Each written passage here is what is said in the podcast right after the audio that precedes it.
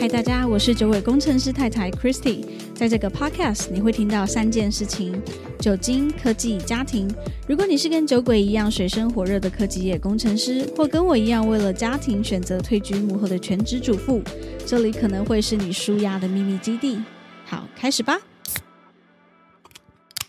你是太久没开，有点生疏吗？没有，你拿太近了啦！哎呦，嗯你不是每次拿那么近，他那明你明为什就么都不跟我讲？他收音就很好，嗯，好、啊，就没关你系。下次再叫我拿远一点呐、每次发生一样的问题。你要修正啊， 好了好了，今天喝到你思思念念已久的台啤， 没错，我要连续喝一个月，你说这个月都不要再买任何啤酒了我预计是这样子啊。哦，真的哦、你有给自己设下这个 goal 是不是？对啊，我不知道， 短期目标，短中长期的目标，很烦呢、一个月都只喝台啤，这样不要喝其他邪门歪道的酒了，对啊，懂？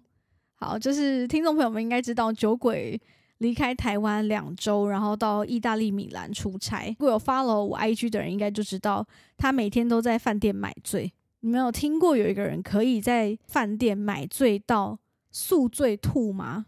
你们有听过这么扯的事情吗？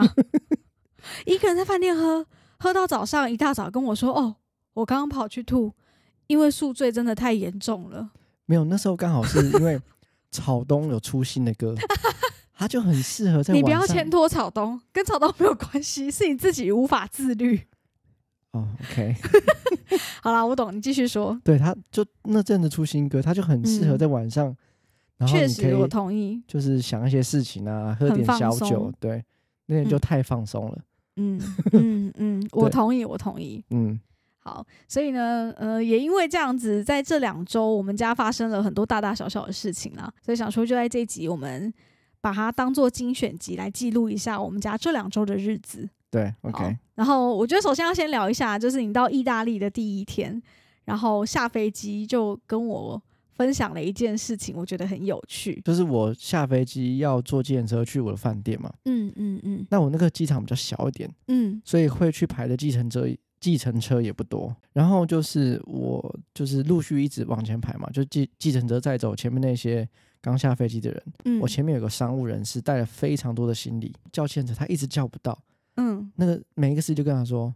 就是你的行李太多太大了，我载不下，嗯，所以他嗯可能后面就是想说用 app，、这样嗯哦或者是说他需要再走一个过一条大马路，还是嗯走一个 block，、他说那边才会有比较大的车子可以载得下你哦的行李。懂那懂在他之后呢，是应该说一个家庭，一哦嗯对嗯美嗯国夫妻跟一个小朋友，他们有大嗯概三个大行李，大概嗯二十七到二十九寸之间，然后嗯有两三个小的登啊机箱那这么种，多，对啊，总共五六个这样，，对，然后也是。过去的人就是他就好像叫车，他说哦不行，就直接跟他说 no。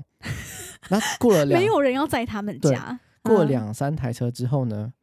就是那那对夫妻就开始讨论了，嗯就是他说还是我们就是叫两台车，嗯嗯，就是嗯你你一台我一台，然后就是行李分散这样子，对，然后就来了一台稍微大一点的车，就是修旅车这样子。嗯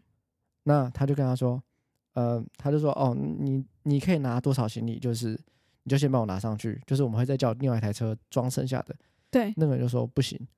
你说那个修理车也不让他，也不载他，对，对，他就说他看看就说没有办法，他就说你的行李箱太大了， 然后接着因为我排在他之后嘛，嗯，他就请我过去，然后我就拖着我行李箱过去， 他就说你只有这个行李箱吗？我说对，然后他说可以。就是请上车，那美国人气炸了哦，因为他说他的行李箱跟我的一样大，你说我你的不能载对我你的，不能载我，这什么意思？他说你有两个啊， 他连试都不想试哦，很酷，他连帮他试着装，就是放上去他都不都要，不要。等一下他的修理车是哪个程度的修理车？是 Raffle 那一种不程是度？ compact，就是稍微再小一点，叠两个应该还是可以，可以呀，往上叠就可以了，可以呀，他台不湾要健身司机就一定给你塞上去，或者是先他塞把塞看对啊，，或者他把前座往前整个爆推啊，直接放在对后座，但对他啊连他连试都不要试，就不要。每一个司机都没有要试，他们很随 性的，欧洲人是就是轻轻菜菜，这样子开地图炮好不好？开开头就骂欧洲人怎样？不是不，台湾人也轻轻菜菜。你但也是说是节奏的问题节奏跟他们不需要赚那么多钱啊， ？OK，我生懂，活就很嗯生活比较随意、随性一点。都很随性很爽。下对午就三点多四点，就看那两个就年轻人或者阿伯嗯，开白酒啊，你说就坐在路边开白酒开始喝这样子？对，就是就风吹过来凉凉的，啊，穿个啊大衣啊喝啊白酒啊啊啊很舒服这样。 OK，我懂。好，哎、对，你是说他们车都开那种很迷你的小车，对不对？对，就是我豆豆先生那一种，对不对？，对，没错，好就可爱哦、就那个大小，就是我有问我同事嗯，说，哎、你们欧洲人身材都这么高大，就那个车你怎么装得下你？对，他说，哦，因为那个是街车啦，哦，就他们的 street car，就是他们在你他比较好通停勤用的，对，所以他因为们家通常有两到三台车，可能有一台 van 之类的。我是没问这么多，可是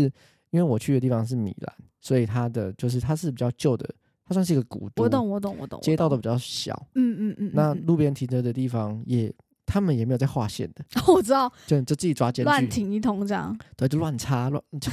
对，那你小车优势就很大，对，，对，所以他们很多都开小车，嗯，对好了，反正这是第一个有趣的经历嘛，就对是豆豆先生的车是载不下任何大行李的，所以你 要是一个人去米兰旅行，是可以的，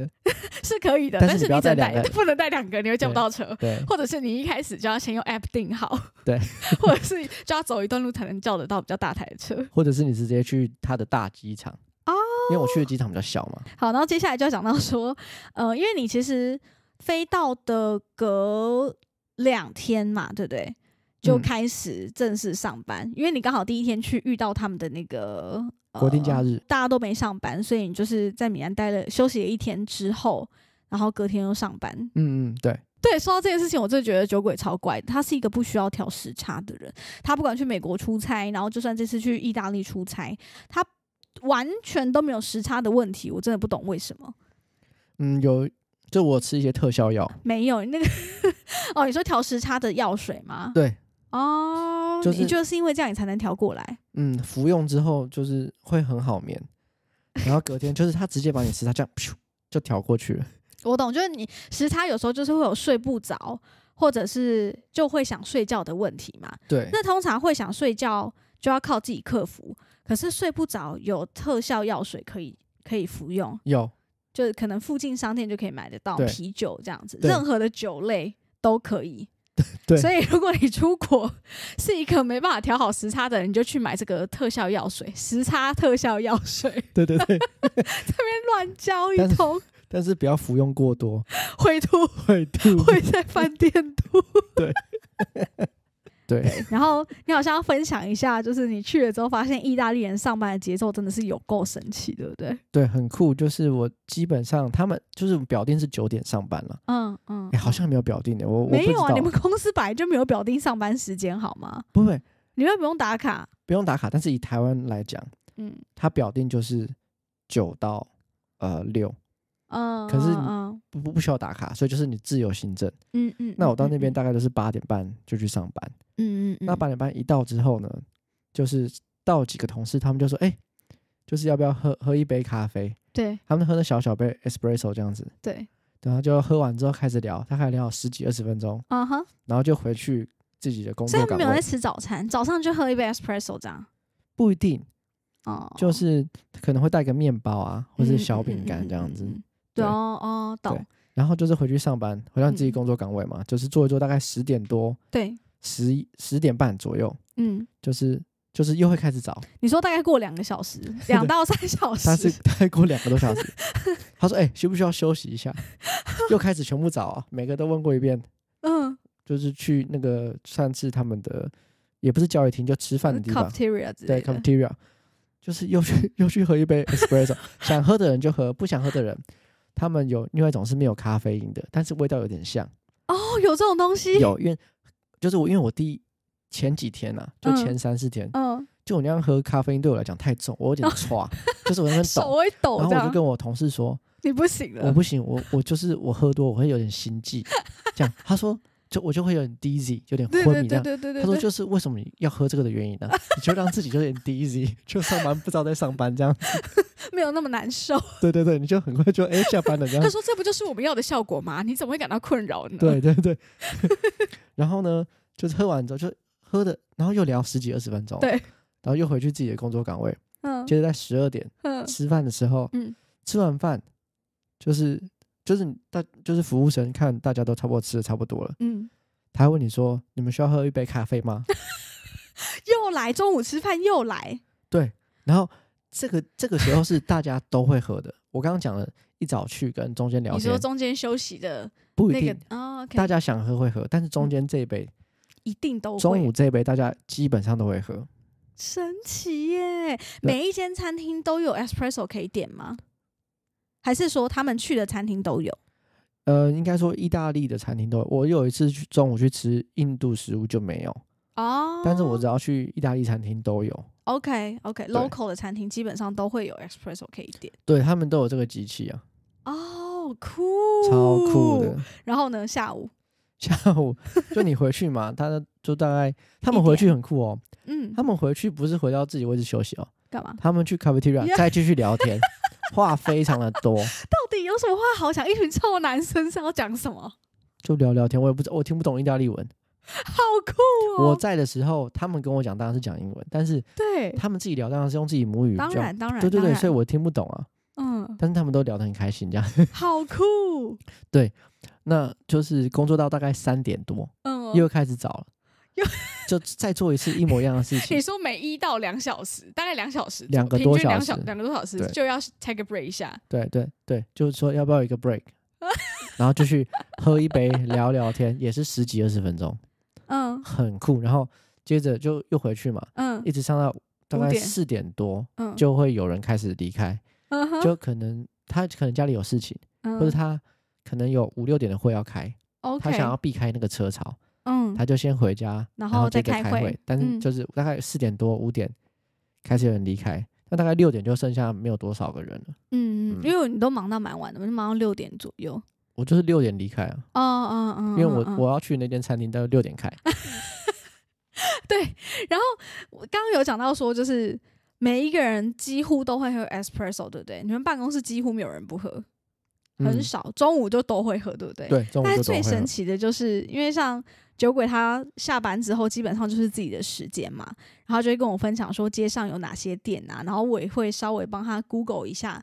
公司附近有哪些餐厅啊，还是咖啡厅可以去。最神奇的一件事情就是我在帮他找的过程中，跟他到当地的时候，他发现就是路上是没有咖啡厅的，对，就是没有什么星巴克啊，什么什么路路易易莎莎之这类，种我我看不到这种店。对，就很神奇。然后后来我想一想，因为 espresso 这东西太家常了，它家常到不需要开店，因为每个人家里都有机器，或者是公司也一定有机器，嗯，根本就不需要额外弄一个店面出来卖，因为没有人会去买，对啊，对吧？嗯对吧？这个逻辑是对的吧？我我觉得是，就很只有神奇耶、就只有早上的时候他们会去喝一杯，哦，所以早上会有一些小店就卖是卖卖那个他们可不是颂早之餐类店的，哦，对，就是可颂。嗯哼，然后有的人吃可颂就饼搭小配，饼干这样，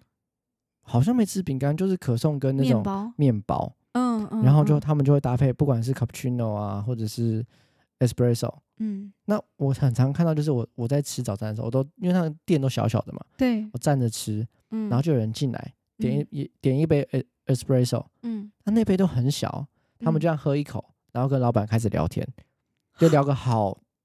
嗯好一可能阵子这样三，三五分钟，啊哈，然后讲的就是感觉是讲的很开心啊，或者在抱怨，对，然后再喝一口就付付账就走了，就结账就走， 后，很多都这样子。他们来就只是为了喝那一杯，嗯，但是他也好像也不是跟老板很熟识哦，就是他是要去上班的路上进来喝一下，聊个天就走了，很神奇，所是以意大利人都很爱聊天，就是不是？好感像觉是民欸情是这样，我我我觉得是哎、好神奇哦。好，反正就是如果如果我们听众有人就是曾经去意大利出差，不管是工作旅游，有类似的经验可以分享给我们嘛？因为我真的觉得这是一个很神奇的国度，对，而且你还跟我说，就是他们的咖啡厅不叫咖啡厅，对，它招牌不它会不这叫样咖写啡，啊，对对对对我对，好像叫 bar，我记得叫 bar，你说 B A R 那对个，好酒像都吧的叫什么 bar， bar，对。他们也会摆陈陈列一堆的酒在墙上，嗯可是我看大家就都是去喝咖啡，也也是有人会点酒，那是下下午的时候。哦，可是那个霸上就是早上营业、中午营业，然后可能下午吧，因为我中间这段时间没有出来嘛。哦，懂。可是这个店不多，对不对？因为我们刚刚前面有说卖咖啡的地方不多哦，没有这个店多，我说单独像那种 Starbucks 啊什么之类的，哦懂没有，所以他们是去 bar 里面喝咖啡。对。那你哦还有什么特别觉得在意大利发现很神奇的事情吗？回去饭店路上就还会经过一家蛮大的就是超商，啊、那才是重点吧。对，这才是去的那个重点。讲了，我们已经讲了二十分钟，然后十五二十分钟，然后现在的重点才要来。对他， 就我在里面发现很多在台湾精酿啤酒店才会看到的啤酒，哦，那不就爽死？我真的是 吓死了，特别你的是。表情有必要这么真诚吗？特别是有一款啤酒，就是我以前在台湾，就是跟部门的同事，就我们订了五十支，嗯，一支还要我记得三百九还是四百呃，三金台币，星，西班牙金星，对，那个是一个餐酒，但是它是啤酒。对，那我在那边看到它才六块多欧元，嗯，欧元是三十三，就是它才两百 块，所以打对折、欸。每天都去买，没有，其实我只喝过两次，嗯，因为太大只了，对不对是那太不容易喝醉了，所以 哦，到那我又买了，就是我各式各样，哎、不是应该说，我尝试了很多，就是我完全没看过的，就是我看到觉得哦，瓶看起身来不错，瓶身很特别 的，瓶身有趣，瓶身像药罐，嗯嗯，就是长得奇奇怪怪的，我就买回去喝。那种瓶子是可以带回来的吗？空瓶是可以带的 吗？我不晓得，但是我不想带，很重。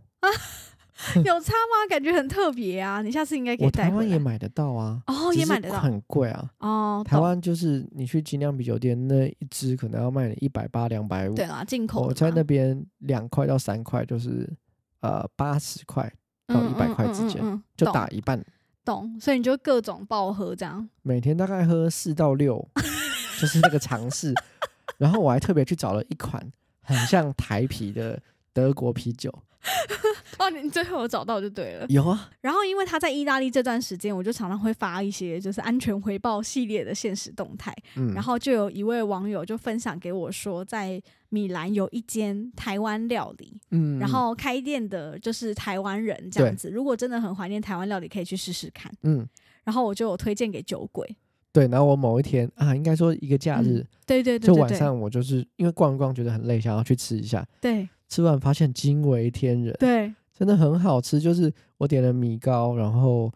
嗯葱油饼，对，还有那个盐酥鸡，嗯嗯，味道都嗯跟台湾一模一样好。扯哦，对啊到底怎么办到的？而且我跟你讲，他那挡阿鼻哥才猛，那个挡阿鼻哥上面居然有就是香菇，然后还有香菜，对，而且香菜是香菜新鲜的，超扯！怎么会有香菜这种东西？就它好像就是进口，还他有们甜辣酱，对它还有甜辣酱，超神很奇！酷。所以就是味道原汁原味。然后就是那是第一次吃嘛，第二次嗯吃我点了牛肉面，超爽。然后它牛肉面的菜是青江菜，超扯，还有酸菜。他拍给我那个照片的时候，我整个就觉得吓烂了。我想说，这个台湾料理真的太猛了。对我那次就点了牛肉面跟又是葱油饼，对，然后我就问老板说：“哎、那个葱油饼就到时候吃不完可以打包吗嗯，？”老板就说：“不会啊，你吃得完了，你慢慢吃，吃得 完。”我真的吃完了，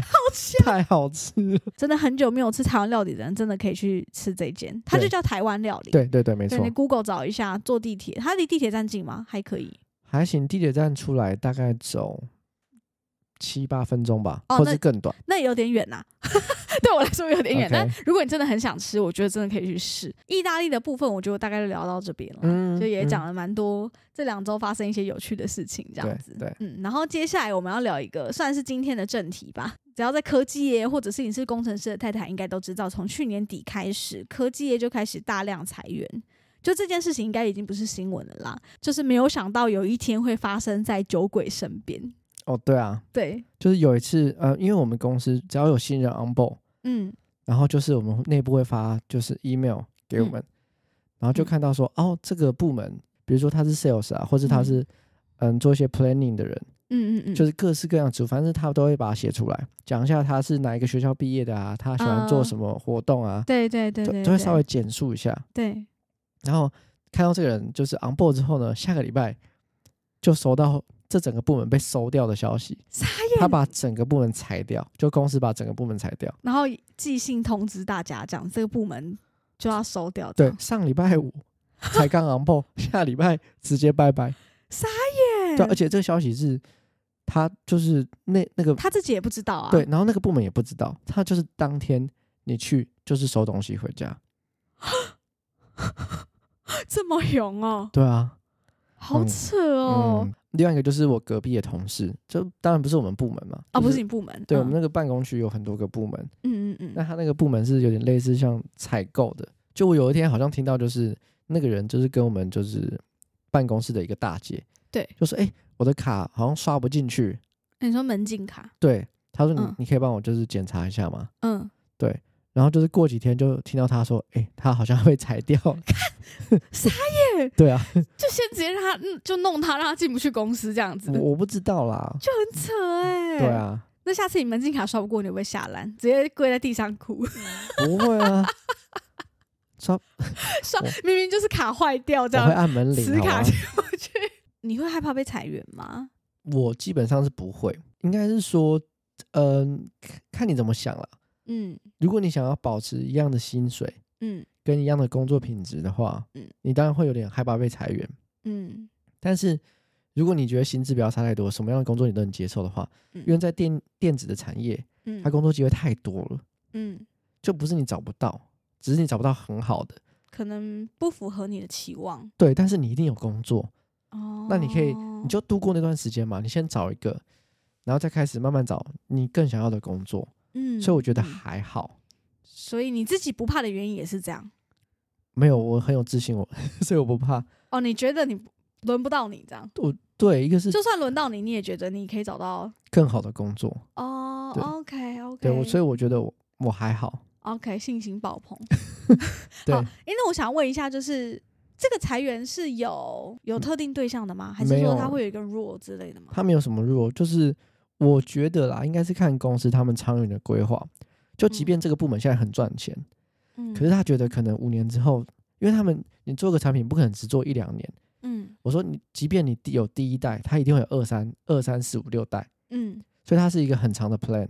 嗯，所以如果他看他不能短视尽力嘛，嗯那如果说你他是用这些人，他做这几年之后，他后面没有产值了，嗯那他干脆先把这个人杀了，哦，就先把他 fire 掉了。所以其实很看你的部门是不是公司的主力。对，其实如果不是主力的部门，或者是你太贵，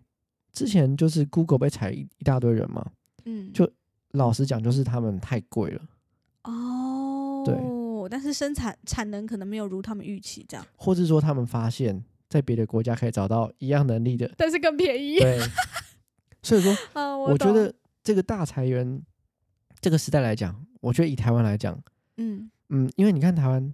台商企业，我我好像没听到什么在裁员，然后嗯你是讲外商的话，嗯，台湾的外商也没什么在裁员，都是裁国外的因为。台湾便宜呀、台湾人力便宜呀、对啊，所以诶、这才是你的好机会。啊国外的人被裁之后，他的工，作的黑抗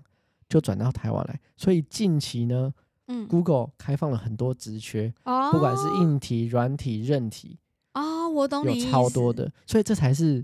你的好时机所。以，相对就是对你这样的人来说，这就是一个很好的机会，能够跳到你期望中理想的公司。对啊，危机就是转机，所以你不要害怕，你要把哦自己准备好就可以了。原来是这样，难怪你一点都不怕，这样我就听懂了。对啊，不需要害嗯怕啦。嗯嗯嗯嗯，但前提是你得把自己准备好啦。那就是被裁掉之后，像你觉得重新找工作不难嘛？对可是要怎么重新找工作？会透过几个管道，像嗯人力银行一零四、一一一一或是哦518五一八之类之类的的。这种。嗯嗯嗯嗯嗯那或者是说有朋友内推，或者是说猎人头啊，嗯，再来就是比如说他们的官方网站啊，官网也会公告。外商比较会有这种，嗯，他们有这种应该不是制度，他们有这种管道，哦，外商他们会很清楚的把他们有哪些职缺，他 l o 在哪边，对，什么嗯什么样的职务内容，嗯，他会放在他们的网络上。哦，了对台上比较不会，台上通常都是要谈，对，嗯，对嗯然后再就是，嗯、就是公司的 HR，他们其实有时候也会上网去捞资料，足够主动就是透过这个啊去找你。哦，我懂，我懂，我懂，我对懂，对嗯对，所以就有有这些管道可以去。嗯，那我相信大家就是比较不了解的，应该就是猎头了。为什么？为什么大家比较不了解？应比较少遇到吗？应该是说，猎头大部分都会透过 LinkedIn，所以如果你有去使使用这个软体的话，嗯，他们才会透过这个去找到你。哦，所以你没有使用，你就不会知道，就猎头不会联络你啊。嗯嗯嗯，对啊嗯嗯嗯嗯，所以就是很多人会对猎头有很多的不了解，以有一些问号啊什么之类的。嗯有些人就问说，那猎头会比 HR 好吗？就是我觉得是非常难讲的，因为嗯猎头很 focus 嘛，他就 focus 在就是招招募人才上面，嗯，哎、但是 HR 的话，他们就是应该说 HR 他们是每间公司自己的 HR，对，然后他就是找自己公司要的人。可是猎人头他可能手边有掌握好几间公司的资源，对他帮好几间，可能他有五间公司有需要的职缺，然后他可能找到你，然后看哪一个他手边有的职缺是比较适合你的。对所以他们两个性质其实差蛮多的。对，可是以嗯公司 HR 来讲的话，他其实当然是他是自己公司的人嘛，嗯，他比较了解这个职务内容是什么。哦，他的优势是这个。他的呃，对公司的 HR 优势是这个，那猎头是它比较广，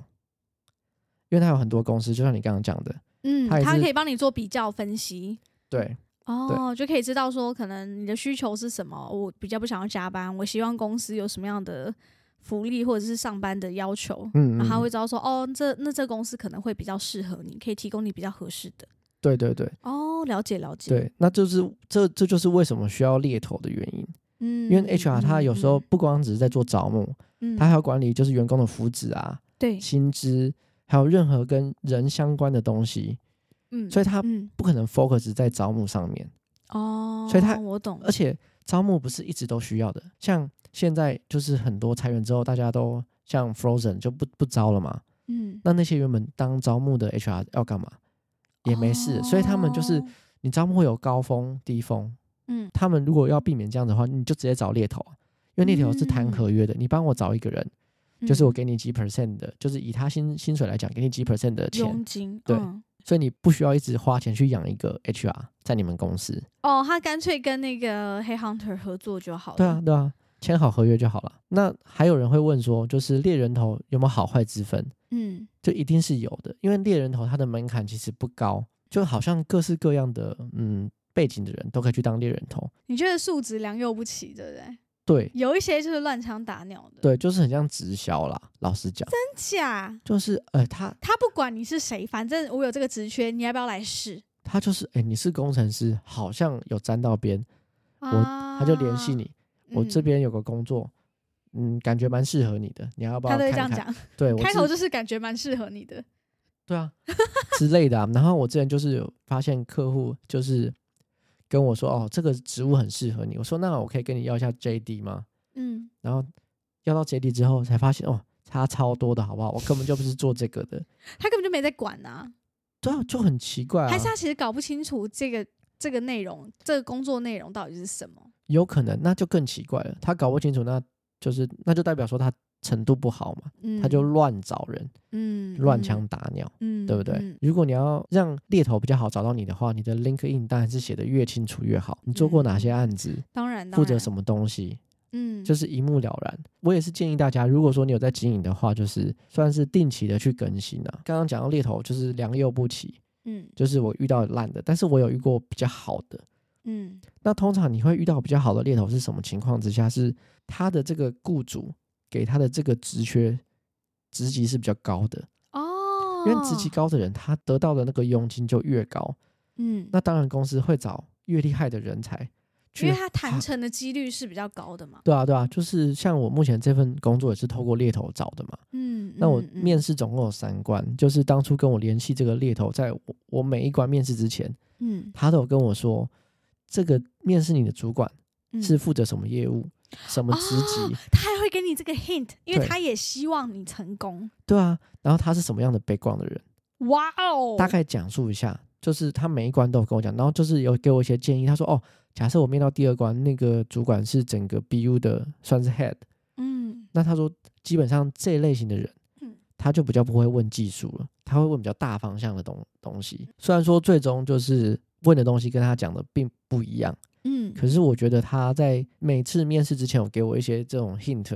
嗯，或是给我一些怎么样回答一些技巧，对技巧跟方向，我觉得是还蛮不错的。就是至少起码增加一些你的信心啦。就是你自己在面试的时候也觉得，嗯，不会那么紧张，因为大概了解今天要面试的人是什么样的主管了。对对对对对。嗯嗯。所以，嗯如果我觉得你遇到好的猎头的话，其实你嗯不太需要打攻防战。攻有时防候，战是什么？其实很多人都会这样，就是说他们会只想要去说，哎、我想要找比现在职务更好的工作。嗯，一开始就问说啊，那个薪水到底是不是？哦，你说好就不一好直或者想要是试探对方。对，当然猎头也会试探你。嗯他说、嗯这份工作其实也不错，就是双方都在试探啦。嗯应该是说你一开始就觉得你猎头推荐你这间公司，他的薪嗯资没有比你现在高的话，你嗯，一开始就不会想面试啊。所以他们当然也会用一些技巧嗯说服你要先去面试。对，先试试看嘛，你就先试试看，他也要交一点成绩出去，总不能一直找不到人这样子，对啊，就很像保险啊。我这份我这边有一份很不错的保险，你要不要听听看？很适合你。对，嗯，对就是类似像这样子的。对，可是如果是好的猎头的话，嗯我倒觉得不需要这样，你就很明白了当的跟他说，我现在做的工作的职务内容，我的薪资大概是落在哪一个范围，你不用讲的很准确。嗯，那你现在要推荐我这个职务，是不是符合我想要的，以及他的薪资、对，是不是比我预期的差或好，符合你想要的预期？就是他们一开始推荐给你的时候，他不会讲这个职务的职级，啊，所以你要去反着问说，哎、这个职务的职级大概是，比如说他是主任啊，他是嗯、呃 senior 啊 staff 啊，嗯或者是什么 director 啊，因为每一个职务，如果以外商来讲，每一个嗯职务它都有一个薪资的范围，嗯，所以你也可以由嗯这个嗯去推敲这个薪资，大概概落在哪里。嗯嗯，对嗯，对，我懂，那如果说你这样子跟他谈下来，觉得不错，他也会尽量去帮你，嗯对啊，如果你入学就是帮他在客户端建立一个很好的形象嘛，诶，这个猎人头公司推荐我的人选都很不错，所以我可以哦，之后会再找他合对啊，我作会继续找你合作，然后，OK，那猎人头也得到一个很好的报酬，因为你谈成嗯一个高阶的职务，对，因为其实你薪水谈得高，对他来说就是相对的，就是好啊，对啊，因对为啊我，抽的佣金就越来越越多。对啊，对啊， OK，所以就是一个鱼帮水，水帮鱼的概念。，对，没错你，们就互利共生这样子。对啊，对啊，没错，就是猎猎头是会跟你 charge 的吗？不我会，我是遇到都不会，他们通常是跟你的公司 charge，对应，该是对对不对？就跟他们的雇主，哦，了解，对，然后有听过，有听过啦，嗯，就是如果你试用期不到，会给你收费的，哦，真假？因为因为你的公司付他一笔钱，结果嗯说后面你试用期不到，你被 lay 就是被 lay off 了嘛， off，嗯，所以他那个钱是拿不到的啊。他要等到你，我猜的啊，他要等到你试用期过了，他可以嗯才拿、拿到那笔报酬，哦，所以他那笔报酬就没了嘛。嗯嗯，可是嗯如果是如果是这样子的猎头，嗯你就不要跟他联系了，为什么？没有必要啊，因为一般嗯来说是不会给你说，收如费果他的。前面开头就有这样讲，哎、如果我今天推荐你这个工作，但你试用期没过，我就给你 charge。对啊，或者是说一开始就要给你 charge，如果是遇到这种你就不用理他。哦，真的 对啊，这么绝对哦对啊，对啊， ？OK OK，懂。裁员这件事情我已经有大概有观念，但是我是第一次正式跟你聊这件事。嗯，但聊完之后，我发现你反而对裁员这个事情是持正面的看法。我觉得我在台湾工作，我是持我是持蛮正面的看法，嗯，对吧、嗯就是我觉得机，会又更多了。嗯嗯，嗯所以反而对你来说是不可怕的。嗯，没错，但是我觉得对于那些嗯，就你你常常会说你不喜欢的那一种工程师来说，可能他们就会蛮紧张的。就如果他们一直在混吃等死，嗯，就是不上进的话，他们会会比较差，嗯，对吧、啊因为你好像有分享到说，就是你觉得还蛮多工程师就是他们会不断抱怨现在的工作，对，然后但是又不愿意更上进去寻找更好的环境。对，或者是说他一直让自己变得好一点，他就不会被成为被裁员的目标嘛。哦，我懂，就是平常很爱抱怨，然后不愿意上进，但是现在真的有可能要被裁掉，又很害怕。对啊， 那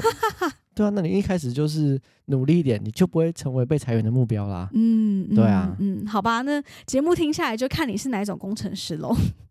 如果你是跟酒鬼一样的工程师，基本上就不用太担心。我觉得往正面想这件事情是好的，嗯，对，可能你或许也因为这样子能够找到更好的机会。对啊，对但啊是如果你是下面这种，那你就得长进一点，好不好？哇，太凶吧？对啊，你就上进点啊！你又不 OK 进步，又爱抱怨，然后现在被裁员又怕的要命，那谁能救得了你？只有你能救你自己啊！嗯，OK，嗯，